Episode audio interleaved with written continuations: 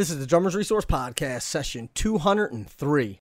And the quote of the day is from Georgia O'Keeffe, who said, Whether you succeed or not is irrelevant. There is no such thing. Making your unknown known is the most important thing. You're listening to the Drummers Resource Podcast, home of in depth interviews with the world's greatest drummers, music industry professionals, and thought leaders. Inspiration, education, and motivation for drumming and beyond, and beyond, and beyond, and beyond.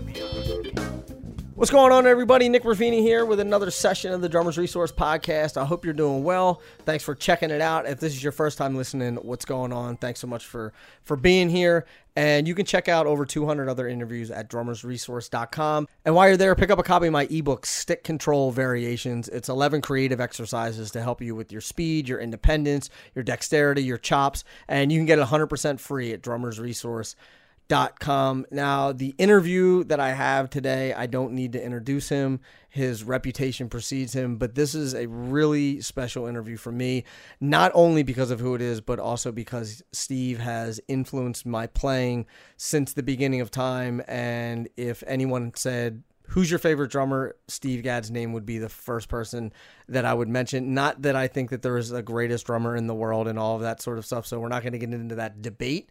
But for me, there was about 10 years of me just diving into everything Steve Gadd. So this is a very, very special interview for me, and I'm happy to have done it, and I'm happy to be sharing it with you now. So thanks so much for checking it out. Before we get into it, I want to let you know about the audio. It's not as good as I wanted it to be. This was done. It was a three-way call where Steve was on the phone and John Christopher, who I've had on the podcast, was on the phone as well, and it was a three-way cell phone kind of thing.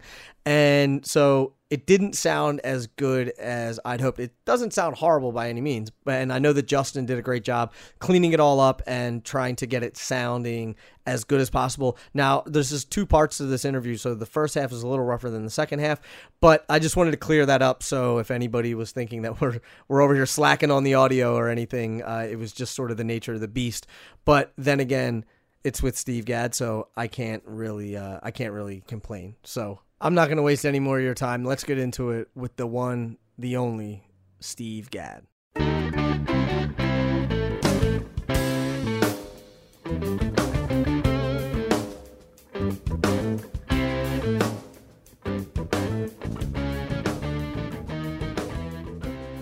Steve, thank you so much for, for doing this and, and taking time out of your day to chat with me. I really, really appreciate it.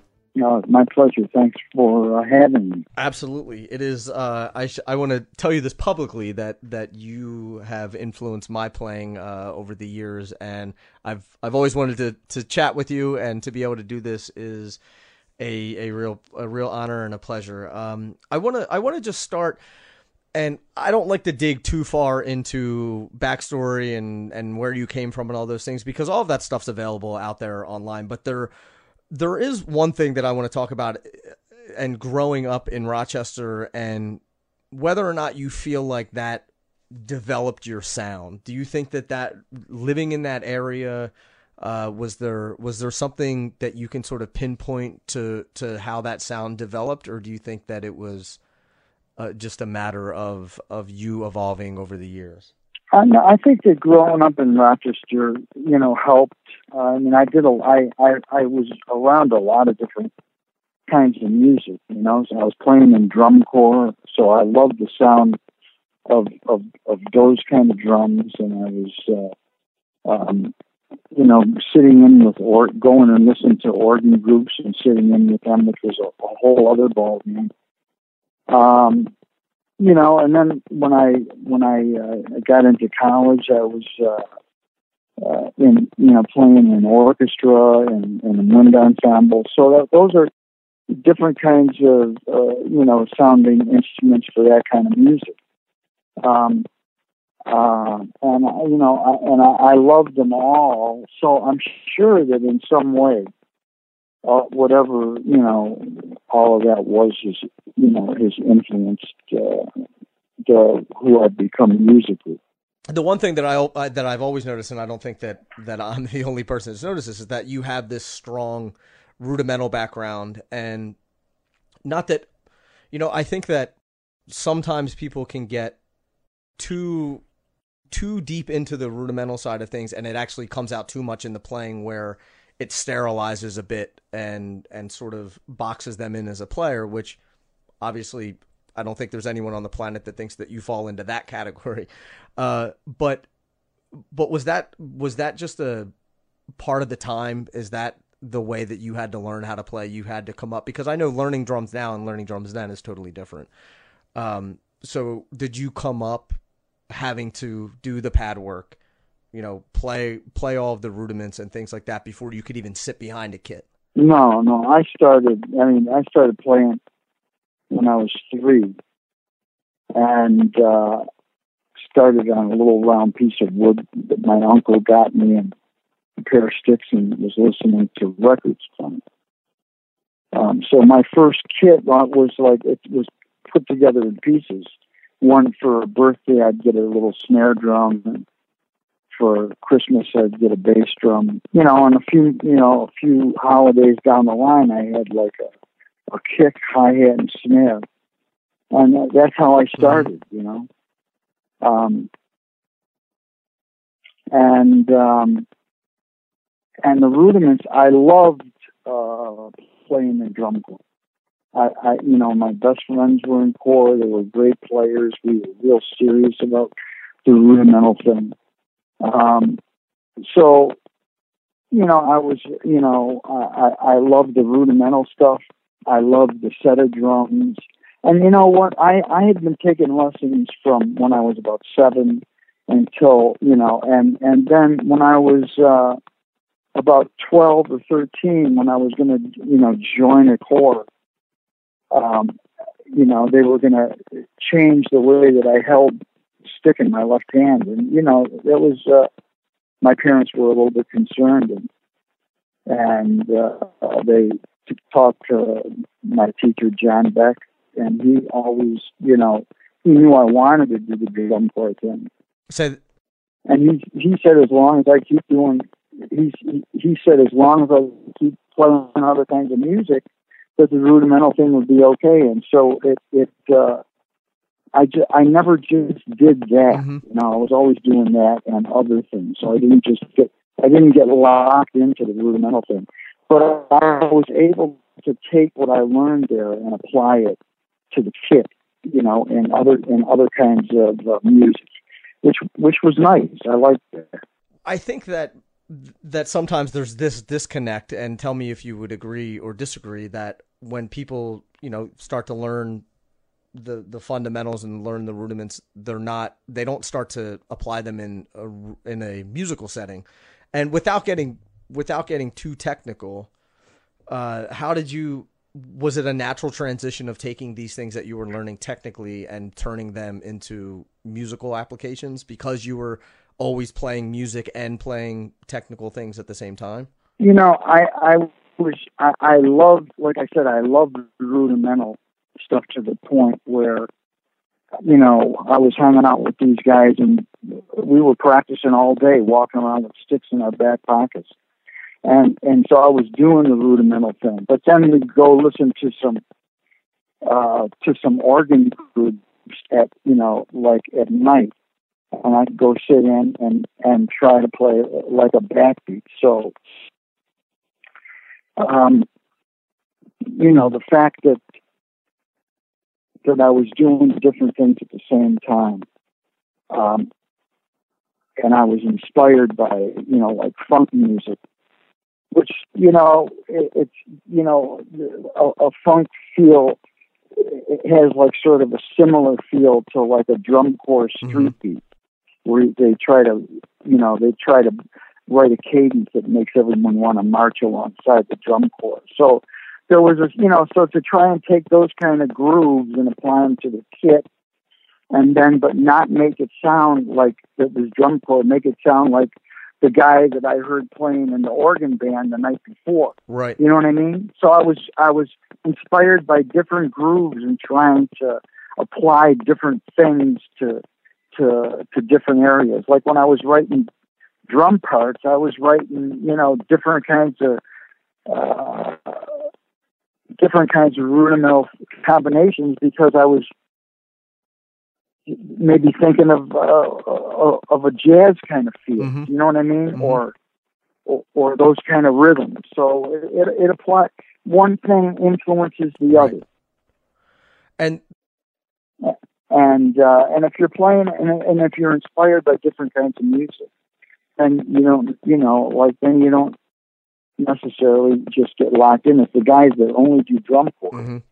and that decide they're going to on the weekend play a kit, it just it doesn't. You can't just play that rudimental stuff on a kit and make it not sound like drum corps. You know what I mean? You gotta you gotta you gotta spend time doing it. there's there's one thing that that I've really noticed is that you seem to be able to take an idea and get a lot of mileage out of that one idea, whether it be you know whether it be a rudiment or whether it be a a specific figure or whether it be a certain groove was that something that you always worked on sort of being able to play something sort of one way and upside down and inside out and backwards and in every sort of style and feel Well, I mean, I uh, yeah, you start out with that kind of. Uh, uh, I, I that was my practice mentality when I was when I was uh, playing behind the kit. You know what I mean? It was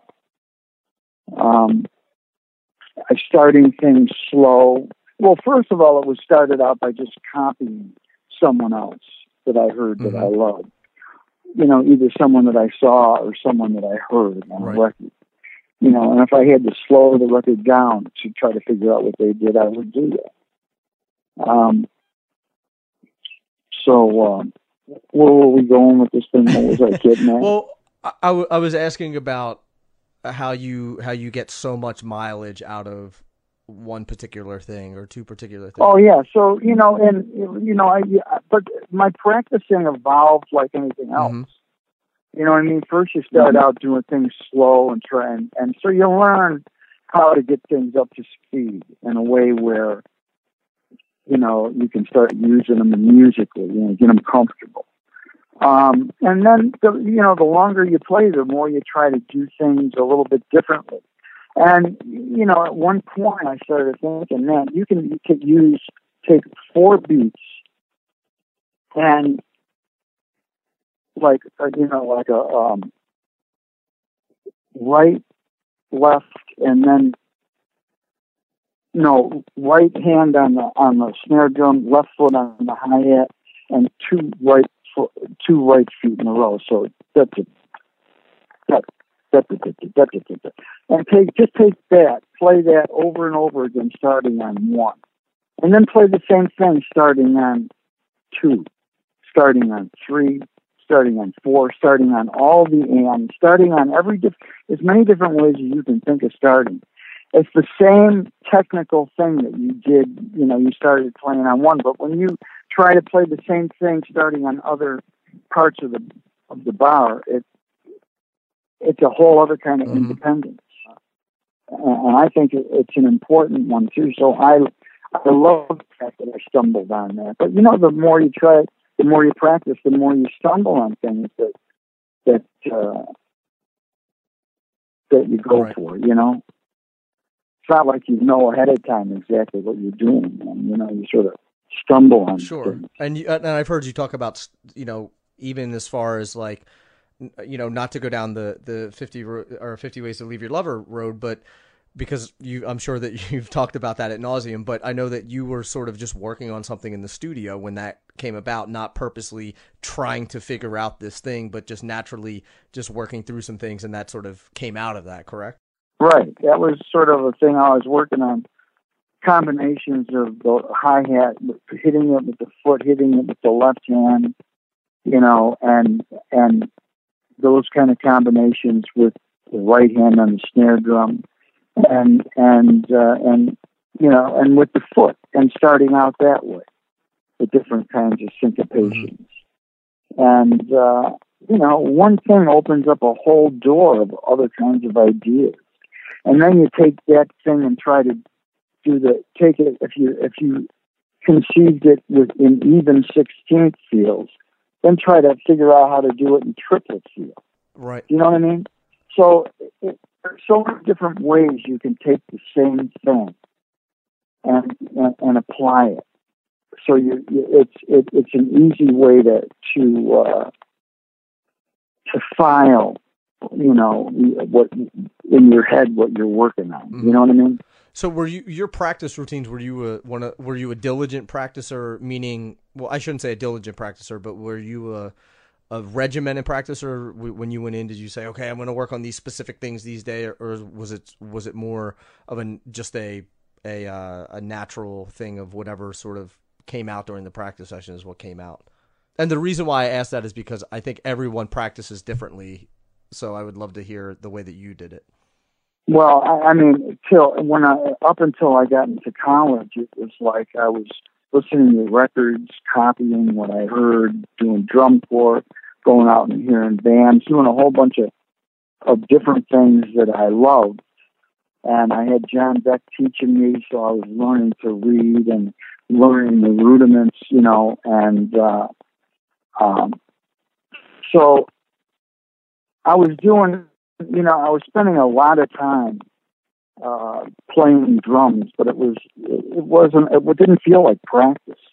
You know what I mean? It just felt like uh, it was fun. You know, a lot of it was with these other guys, and then they would like to go hear different bands. So, you know, they and they enjoyed hearing me sit in with the different bands. So that would inspire me to try and learn new things on on the kit when when when when all of us weren't hanging and playing mm-hmm. together, mm-hmm. you know. But when I got to Eastman, I had to start playing, you know, like timpani and xylophone and and uh, other instruments that are very difficult for me. Right.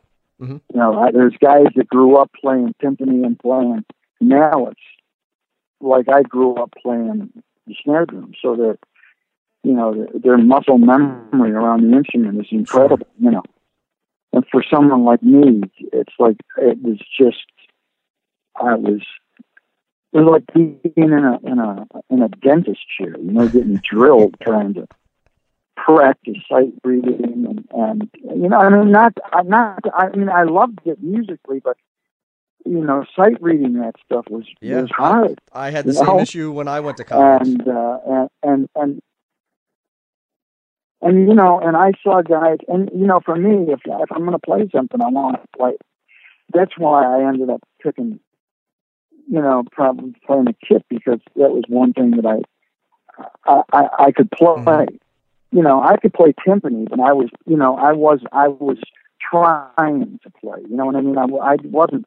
It wasn't in my heart and soul because I didn't grow up with those mm-hmm. instruments. Sure. You know what I mean? So some of those guys could know what the pitch was but just the, the t- tightening the head, feeling the tension of the head. They knew they were in right. the ballpark. Yep. You know what I mean? They didn't even have to to listen. Mm-hmm. So, um,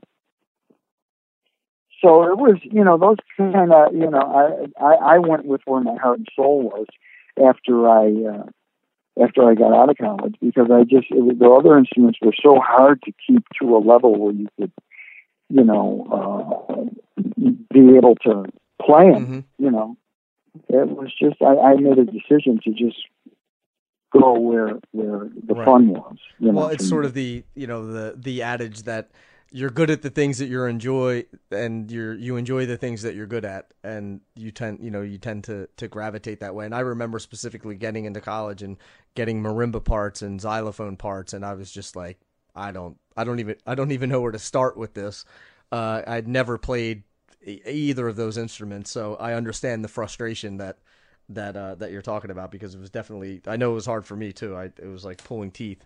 Yeah, so it required a lot of a lot of hours, you know, uh, of structured practice to be able to to play those instruments to get through, you know, the the the to get through college because I wasn't a teaching, I wasn't trying to be a teacher, I was I was a percussion major, so I had to play those things.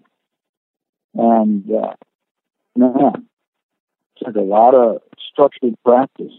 In on the drum side, were you were you doing structured practice too, or just more when you had to learn timpani and and mallets and all that? Well, I was, it was structured practice for um, yeah, for for definitely for marimba and timpani, and then there was, uh, you know, there were multiple drum pieces written. Mhm. You know what I mean? So uh, it wasn't really for like a set of drums, but it was like there might be a bass drum and some multiple drums. So there were those kind of pieces that needed to be worked out.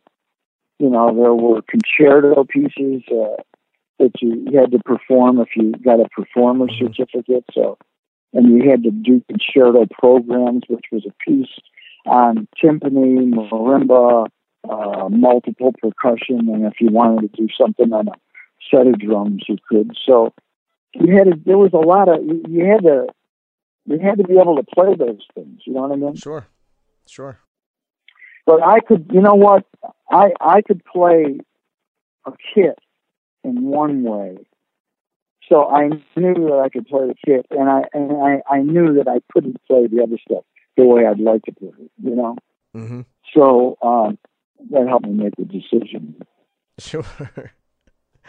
the it's sort of I I say this all the time about myself. This is probably a, a poor analogy, but I'm a skier. I've been skiing since I was four. I can ski any you know any mountain, and people always ask me why I never tried snowboarding. And I said, well, I don't know if I can mentally deal with the fact that like I would get to the top of the the mountain and not know if I'm going to make it down when I could already just get I could just get on skis and I know that I could do it and it sort of reminded me of that when you're saying well I can sort of play this marimba and and timpani stuff but I can really play the drums so why don't I just play why don't I just go over there and play those Right. Well, yeah. You know what I mean? I, right. so was it always when you were growing up when you were you know when you started to really fall in love with the drums when you're saying that it was part of your heart and soul was was it always okay this is what i'm going to do for the rest of my life or was there sort of a defining moment where you said i'm really going to i'm really going to put my head down and, and go towards this and not really concern myself with anything else Well, I mean, at one point when,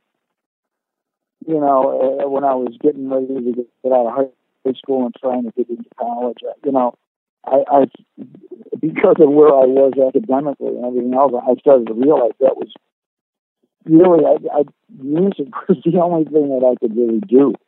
You know what I mean? I wasn't really, nothing else really, you know, got me flared up. I wasn't, I wasn't, you know, and uh, so I always loved playing, and I and I kept at it. And you know, if you start something when you're young, you keep at it, you get you get better, you get you get at it.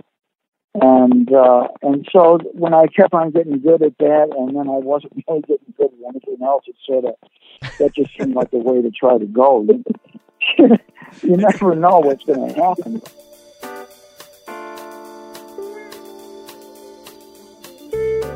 This session is brought to you by my good friends over at DW Drums. And if you haven't already, please check them out at dwdrums.com. Not only do they make great drums, and not only do they support this podcast and have been for years, but they've also given me a six and a half by 14 inch snare to give away and a LP cowbell to give away for the 200th session giveaway. So they're just they're great people and they make their drums right there in Oxnard, California, right above LA. So if you're ever in the area, go there. You can get a free tour and you can learn more about their unique drum making process. So check them out, dwdrums.com. Evans reminds you to let no circle box you in. Their level 360 gives you the most consistent fit for your drums so you can get great tonal range, effortless tuning, and the freedom to express yourself any way you want. You can learn more about the 360 and all the other Evans products at evansdrumheads.com. Hey, I don't know if you heard or not, but Sabian has announced more big and ugly cymbals. They have an 18 inch AA sick hi hat. It's thin, it's super dry overall, and has 28 holes in it, so there's virtually no airlock in it. We're talking about an 18 inch hi hat. They also have other 14 and 16 AA Apollo hats, and another 14 inch XSR Monarch hats, and a bunch of other ones, like above, uh, other Apollo ones and other XSRs that are reasonably priced, so you're not going to break the bank buying them. And you can learn all about the new Sabian Big and Uglies at sabian.com forward slash big ugly. Did I mention an 18 inch hi hat? I got to check them out. All right, let's get back into it with the one and only Steve Gadd. Oh yeah. So how what was like how, how I decided to uh, to um, you know play do music when I decided. You know. Right. Right. Right. Right. I mean, it's sort of it's sort of it's it's sort of decided for for me. Mm-hmm.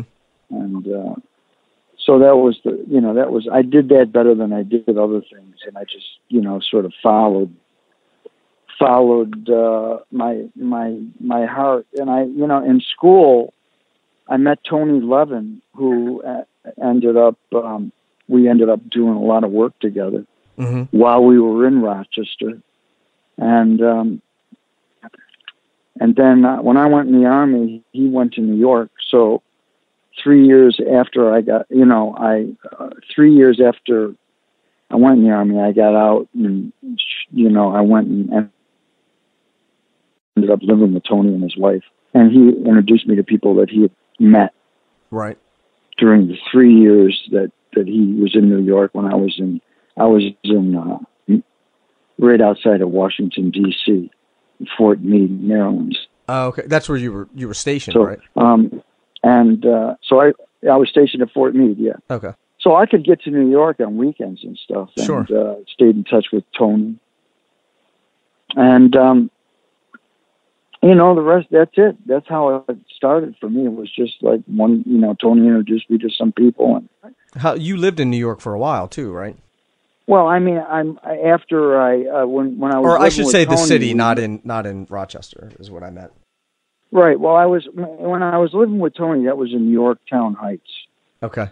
So, and we would go back and forth. We'd commute, but uh, eventually, I got a loft in in Manhattan, hmm and uh, we we were there for like uh, twenty years Right. in a couple of different locations. I was going to ask you about stuff and when that whole thing came came to be, sort of how it came to be. Uh, only because I don't think that that it gets talked about as much as I think it should get talked about personally. um, but I know that it was it was you know made up of all you guys who were playing studio sessions together and playing and doing touring work. But what was what was the sort of the precipice behind starting that band or or actually playing shows with that band? Well, the band was first. It was Gordon Edwards' band. It was called the Encyclopedia of Soul, and um, and he would play. They would get some weekend gigs at, you know, dances or or things, uh, you know, events in Brooklyn. We started, you know, doing that um, on different weekends, you know, Mm-hmm. And um, you know, and that went on for a little while. Then nothing for a while, and then um, there was a club in New York that had a band playing every night, or five or six nights a week, with some great recording guys like Richard Tee, uh, Cornell Dupree, Mm-hmm. um, Eric Eric Gale, Gordon Edwards, and Chris Parker, who's a friend of mine, was in the band. Now I knew all these guys from doing sessions, but not to you know I wasn't wasn't playing in this band. But there were we, there were a lot of dates going on at the time, so Chris was busy and I was busy, and um, so I asked him if he want if he would you know split it up you know like if if uh, let let's uh, let's share the nights three nights apiece. I mean if he if he had other stuff to do and and because that'd be great I'd love to play with these guys also Mm-hmm. and that's how it started and it came about it was two drummers and um and uh, that that's how it all happened and it was just a bunch of guys that were busy in the studios getting together at, at a club and playing you know for fun Right. and Right. and uh, and the, and it just sort of evolved into this thing where we we were playing songs and putting our putting our own little spin on them Mm-hmm. and and then they started writing some songs and so it was it, it was a fun band. I, I, we had a lot of fun. I I love that band. It's and I, we I we respect I respected those guys. I mean it was such an honor to be able to play with those guys. Um and uh you know because when you get in you know when you finally come to New York and you start you, there's a whole other industry and a bunch of people that you know a, a lot of other people outside New York might not know about, but you hear about these guys like Dupree and Eric Gale and, and and Gordon Edwards and start hearing about some of the albums that they've done and you know and that and how how great their groove is. Man, it was it was exciting. Good times. Mm-hmm. And did to you did that feel more like a band to you? Did it have more of that band dynamic versus being a sideman?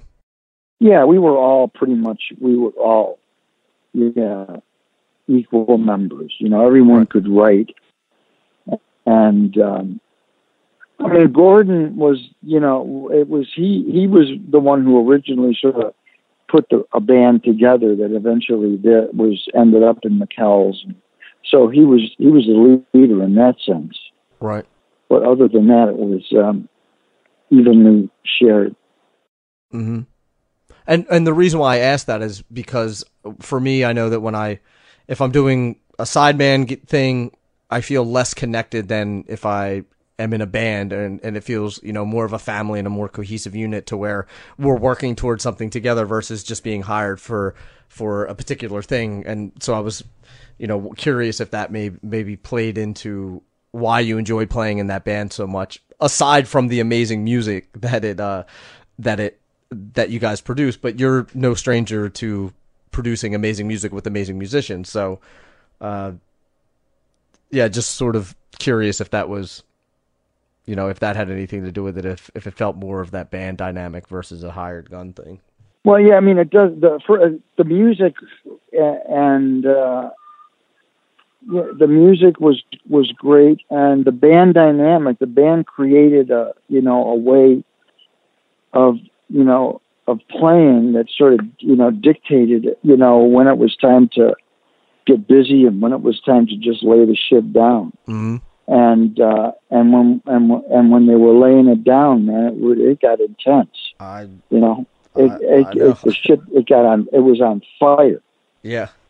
and it felt and it felt spiritual and it felt the thing that was magic about it was that that what we felt on the bandstand and the joy and happiness that we we felt playing that getting it you know getting it on to that level was what we were feeling we felt was being shared exactly you know i think we felt like the audience was feeling exactly what we were i mean it was like uh, it was joyous so much you know Right. um, you know, not every night was magic like that, but when it was magic, the bar was real high, you know, Mm-hmm. and uh, and even when it even when it didn't get to that level, the nights, you know, when it was it, it was always it was on fire, man. Yeah. It was on fire.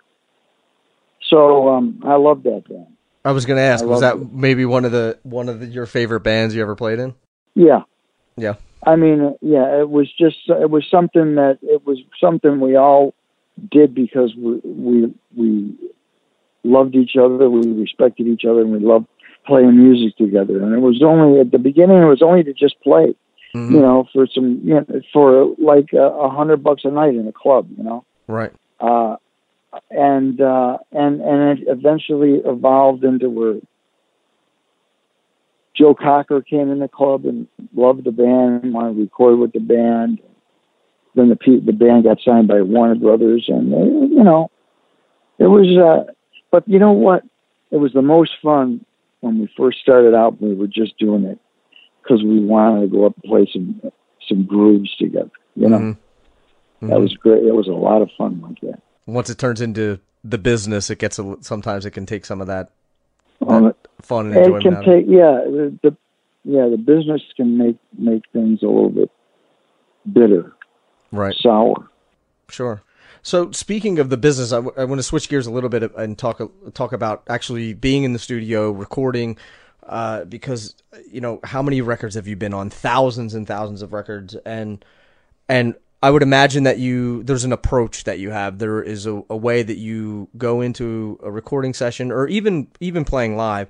How you're approaching tunes, how you're making sure that you're playing what's correct for the tune, how you're serving the music instead of serving your ego.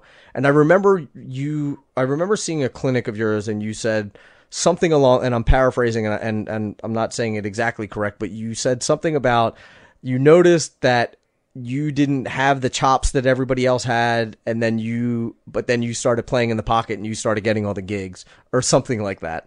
Um and so has that was that your approach? Because i know that that you're a fan of rick Marotta stuff and and sort of the less is more stuff. So what's your when you're going into the studio or playing live what is your approach to make sure that you're serving the song properly. Sorry that was a very long-winded answer or question. Well, I mean, my approach is to uh, keep the music, you know, the priority. Um, and it's uh, for me, it's important to not talk about anything until I've heard either the artist play the song, sing it while he plays guitar or piano, or plays a demo of it. That's real important for me to be able to hear the thing before anyone says anything. And if there's a lead sheet or any kind of music, look at the music while you listen to the, the thing, you know? Mm-hmm. So you get some kind of idea of the form of the song and how how what you heard applies to where you are on the page. You know, if it's a close, if it's close, or if it's a completely different you know, different arrangement. Mm-hmm. Um, but you can't, you, you have to not talk about it until you've heard it, you know? Mm-hmm. And then I think it's even good after you've heard it to maybe play it a little bit before you talk about it. Because then you, then you've, you've, you've had a chance to allow the music to bring something out of you that nobody said anything about. And it could be it could be what they're looking for that they but something that they couldn't put into words. So do you know what I mean? Mm-hmm. mm-hmm. You, you, you try to keep, try to keep the communication line open and uncluttered. Right. And uh, and so then after you've played it, and then maybe you could the guy could say, well, you know what? This letter one section was really good, but uh, the other section it was a little bit too busy, a little too loud. But at least you know what you're talking about. You know what I mean? Right. You've got like uh, you've got it, and and you could even play it a couple of times before you start talking about it to see what to see what how what the music brings out of the people naturally. Mm-hmm. You know mm-hmm. what I mean? To see if it just sort of, and you know what? If the if the guy's a good producer and and the artist isn't real inexperienced, they might allow it to go that way. Mm-hmm. Uh, even though it's different from what they had envisioned, you know what I mean? Right. But other times they might not. The other times they might say, "Oh no, you know what? Before you know, before we start doing that, I want to. I don't want to do. You know." So it's yeah, uh, it's a process, you know, and it's a it's constantly coming up with different agreements along the way, right. based on what everyone, you know, uh, based on how to make the music, what the what the artist and the producer want, you know. Right. So what I'm hearing from you is that there, from your side, there's no agenda, and there is, you know, just the opening up and sort of surrendering to the music and just saying, hey, whatever you know, whatever comes out of this is what's going to come out naturally. And if you want it to be different, then we can make changes as we go. But if not, it's going to be a, a natural approach to what's going on. Right. And, and, and, and unless it's some kind of, um, unless it's some kind of uh, uh, fusion time signature thing that requires, you know, like uh, you need to like, you know, uh, that you're going to overdub Mm-hmm. Um, maybe you'd, you'd check that out ahead of time because years ago you'd go in the studio with a live rhythm section and, and rehearse for hours so you get those things together. Now, um, a, a lot of the time it's an overdub. Mm-hmm. But most most of the things aren't like that. You know what I mean? Most of the things aren't aren't that uh, you know, that fusiony kind of thing, you know. So right. I just try to be open. I just try to stay open. Do you think that's something that can be taught, or do you think that that is a natural thing that you have that is is just natural natural talent? No, I think you can. I think you can taught it. I mean, I I think it can be taught, but I I sort of you know I I learned it along the way, um, just through you know doing dates. You know, sometimes you get a call from somebody that you've heard of that you're a fan of, and uh, so you're excited about doing it, and you have some preconceived idea, subconsciously even. That's sort of like this. That's sort of how this interview is tonight. So. yeah. So you had some kind of and uh, um, I forgot where, where I was going with this thing. What what were we just talking about? Well, we were saying about can it be taught or is it natural talent of being open and oh yeah so yeah so yeah i mean i'm you know i'll i'll say it and hopefully someone will get it but I, you know like the more preconceived things you come up with before you go in the room the more the more things you've got to overcome and clear out before you can get to um, listening to the song without any preconceived ideas because that's the only way that the music's going to really dictate what's going on. Do you know what I mean? Right. Sure. Otherwise, you're going in there with a preconceived idea and trying to make it something that you thought you thought they wanted based on something you heard before you got there. You know what I mean? And it's all in your own head. Yep. Yep. You know. So now, now, now the the rest of the band's got to tell you to step away from the edge of the roof Don't jump. now you got to start all over again. so it's better if you go in open and, and then you just start from scratch. That makes a lot more sense. It's you know it's like filling up a room before you and then having to empty it back out. Uh, that makes that makes total sense. Mm. And there's I used to play with a guitar player who anytime he listened to Jeff Beck, he would come into that gig and he would sound like Jeff Beck that night.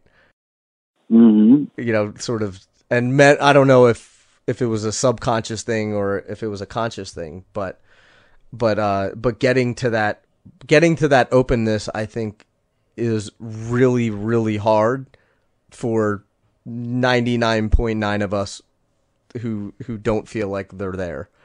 Uh, and you know, for me, I know me personally, that's why I've admired your playing so much. Is that no matter what is going on, you're you're serving the music perfectly always.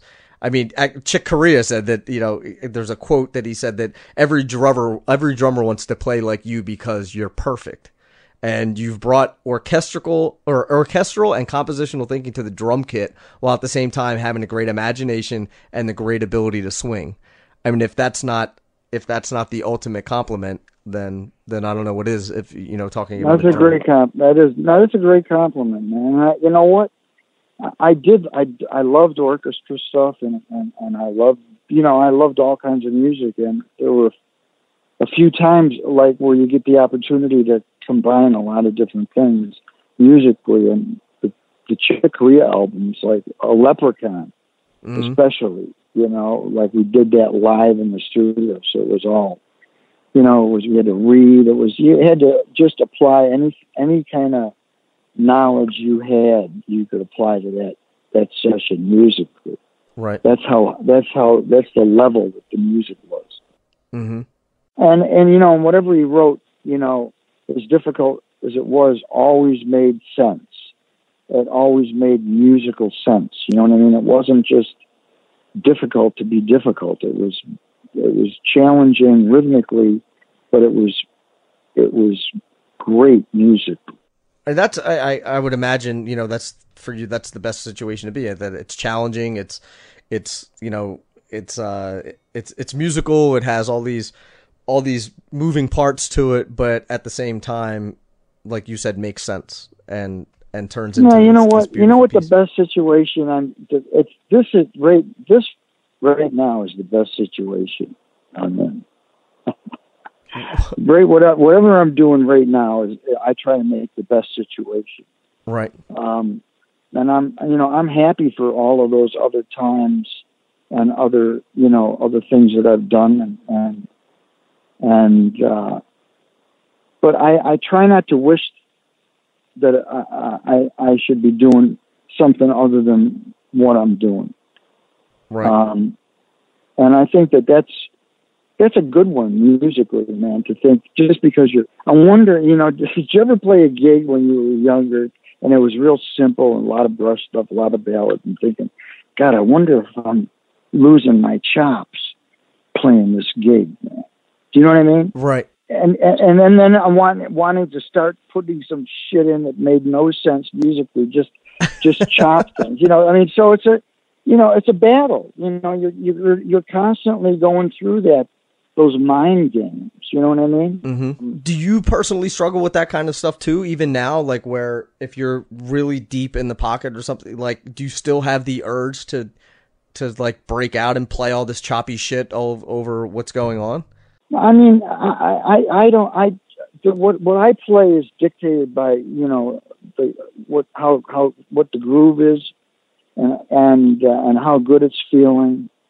Um, and um, or you know on arrangements that got preset drum solos that so I know what, what I got to do.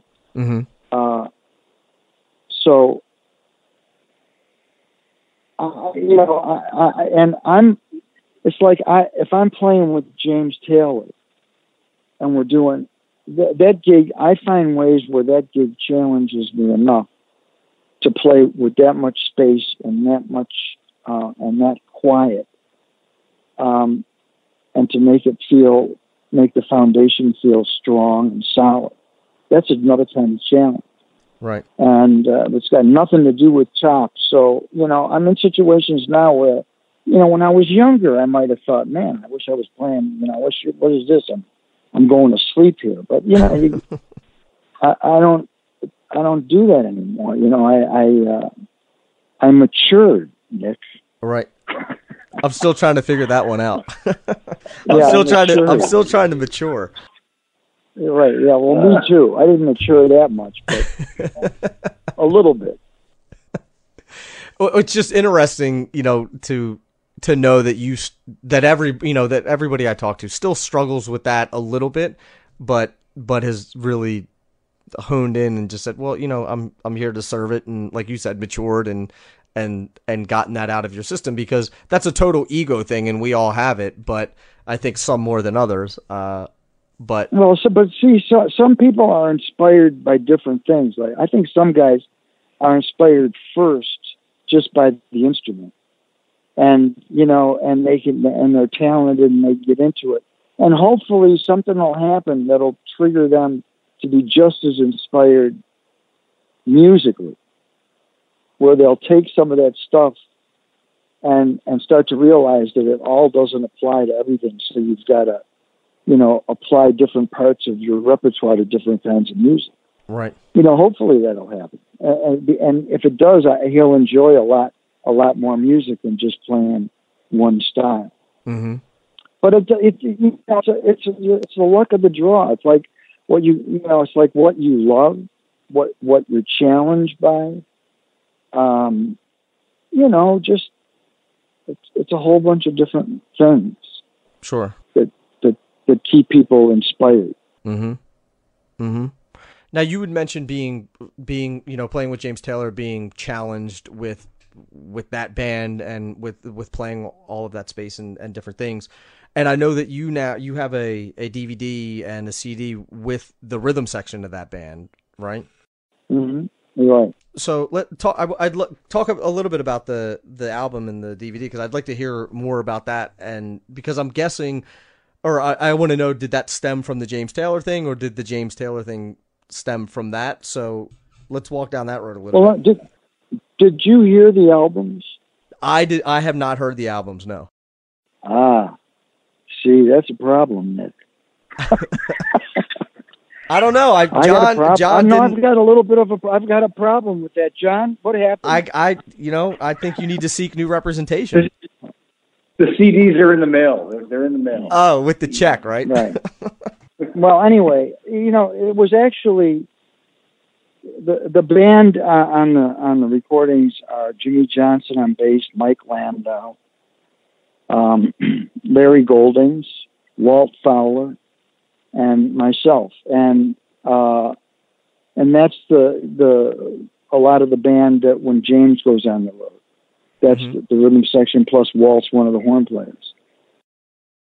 Um, and you know, my wife, along with Walt Fowler's wife, Michelle, um, who was working for a record company at the time, thought it would be a good idea to why not do our own project with guys that we all we play a lot with, so we're comfortably musically. We like to all hang because of spending so much time on the James tours.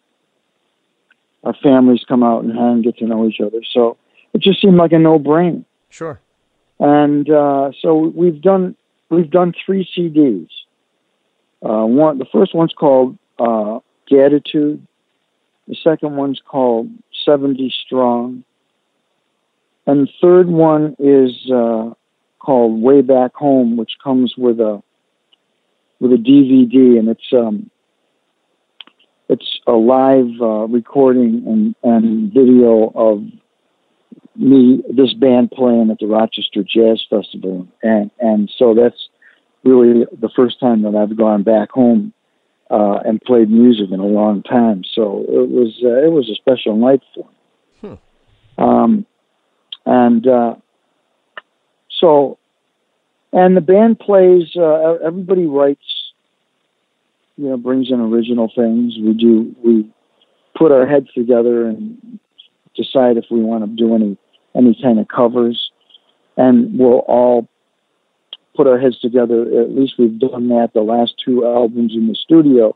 We've come up with a song on each album that's a, a group composition that we just did while we were in, in the recording studio. So, um, so there's a little bit of uh, a lot of different kinds of music. That's not out yet though. That comes out when the 16th. Um, I think it comes out the 16th of September. That's what Right. they're they're shooting for. Okay. So And that, is there, there's going to be a tour associated with that as well.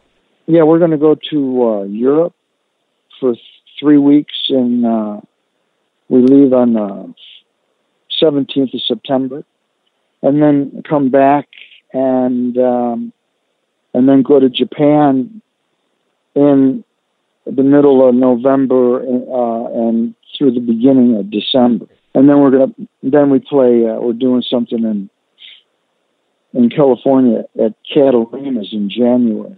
Well, I think Oh, we're during playing four week? nights. During Yes. NAMM week. Okay.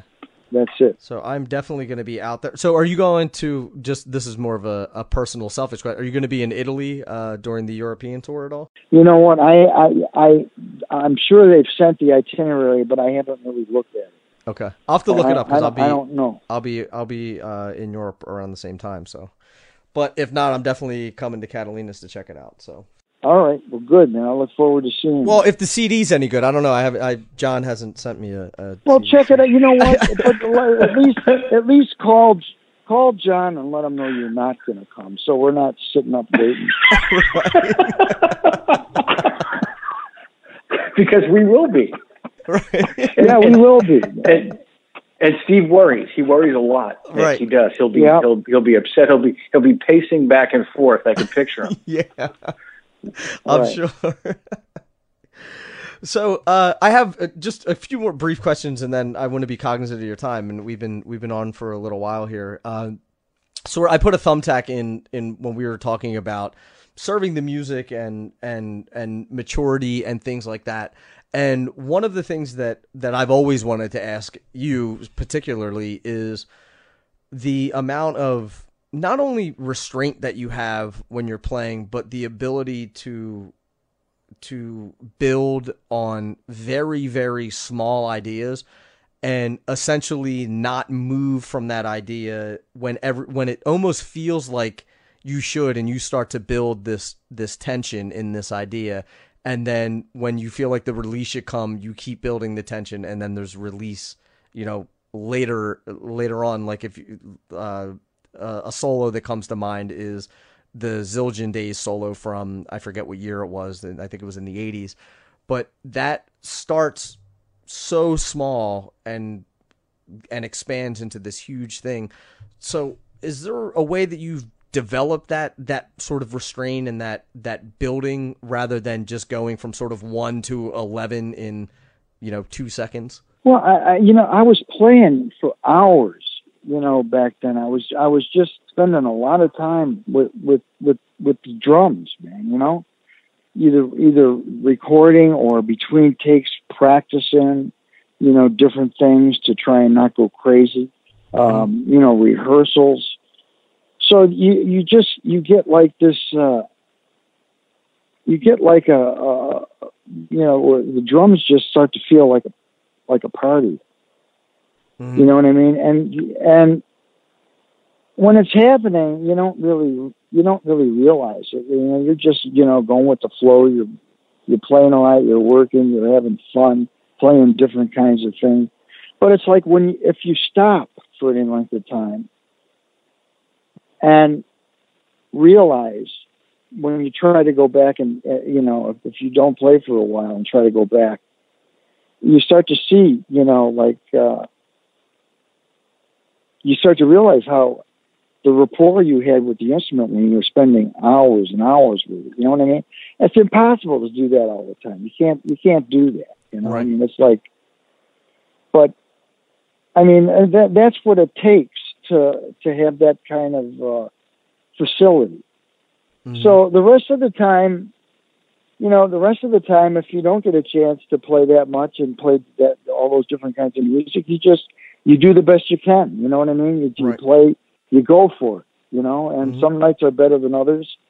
Um, but that's you know that's the way it is. You know what I mean? And it's got nothing to do with anything other than that was then. This is now. You know right. uh, those were other times, and this is some. This is this is a different situation.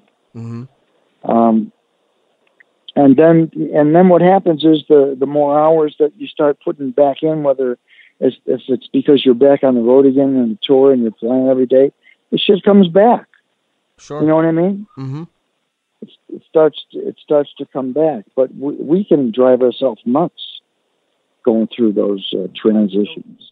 You're playing it always feels like especially when when you're when you're playing you know a quarter note or or so I, when you're playing as minimal as possible it never to me seems like you're in a rush to get anywhere else and you're just you sort of just let it naturally build on its own and and Yeah, that's but that's the challenge, man. Not I know not to rush and not and not to get ahead of it at those at those slow time tempos in particular. You know, hmm but uh, but when you can lock them in and everyone's listening and it's it uh, it's great, man. I mean, like if you just lock, you hit the downbeat with the bass and the bass drum. If you can, it, if you really lock it in, it can really, you know, without playing it too hard, it can be very powerful. Yeah. I've always been blown away by that. And and you I think above all are are someone who has mastered that of of playing you know three notes and making it sound huge and making it and, making it uh sort of drive drive the tune or or make a, a grandiose statement by just hitting a floor tom or something like that and it, and it stems from how you're building it up before that and you know it's just it's amazing. So i wanted to ask you about that about what what you thought about that and and the challenges that you had from it or if that's something that you purposely have worked on or if it's just naturally how you're playing. Well, I mean, I, I mean, I work on it, you know, uh, and uh, you know, the other thing that's happened is where you get there too, you know, you get there too quick.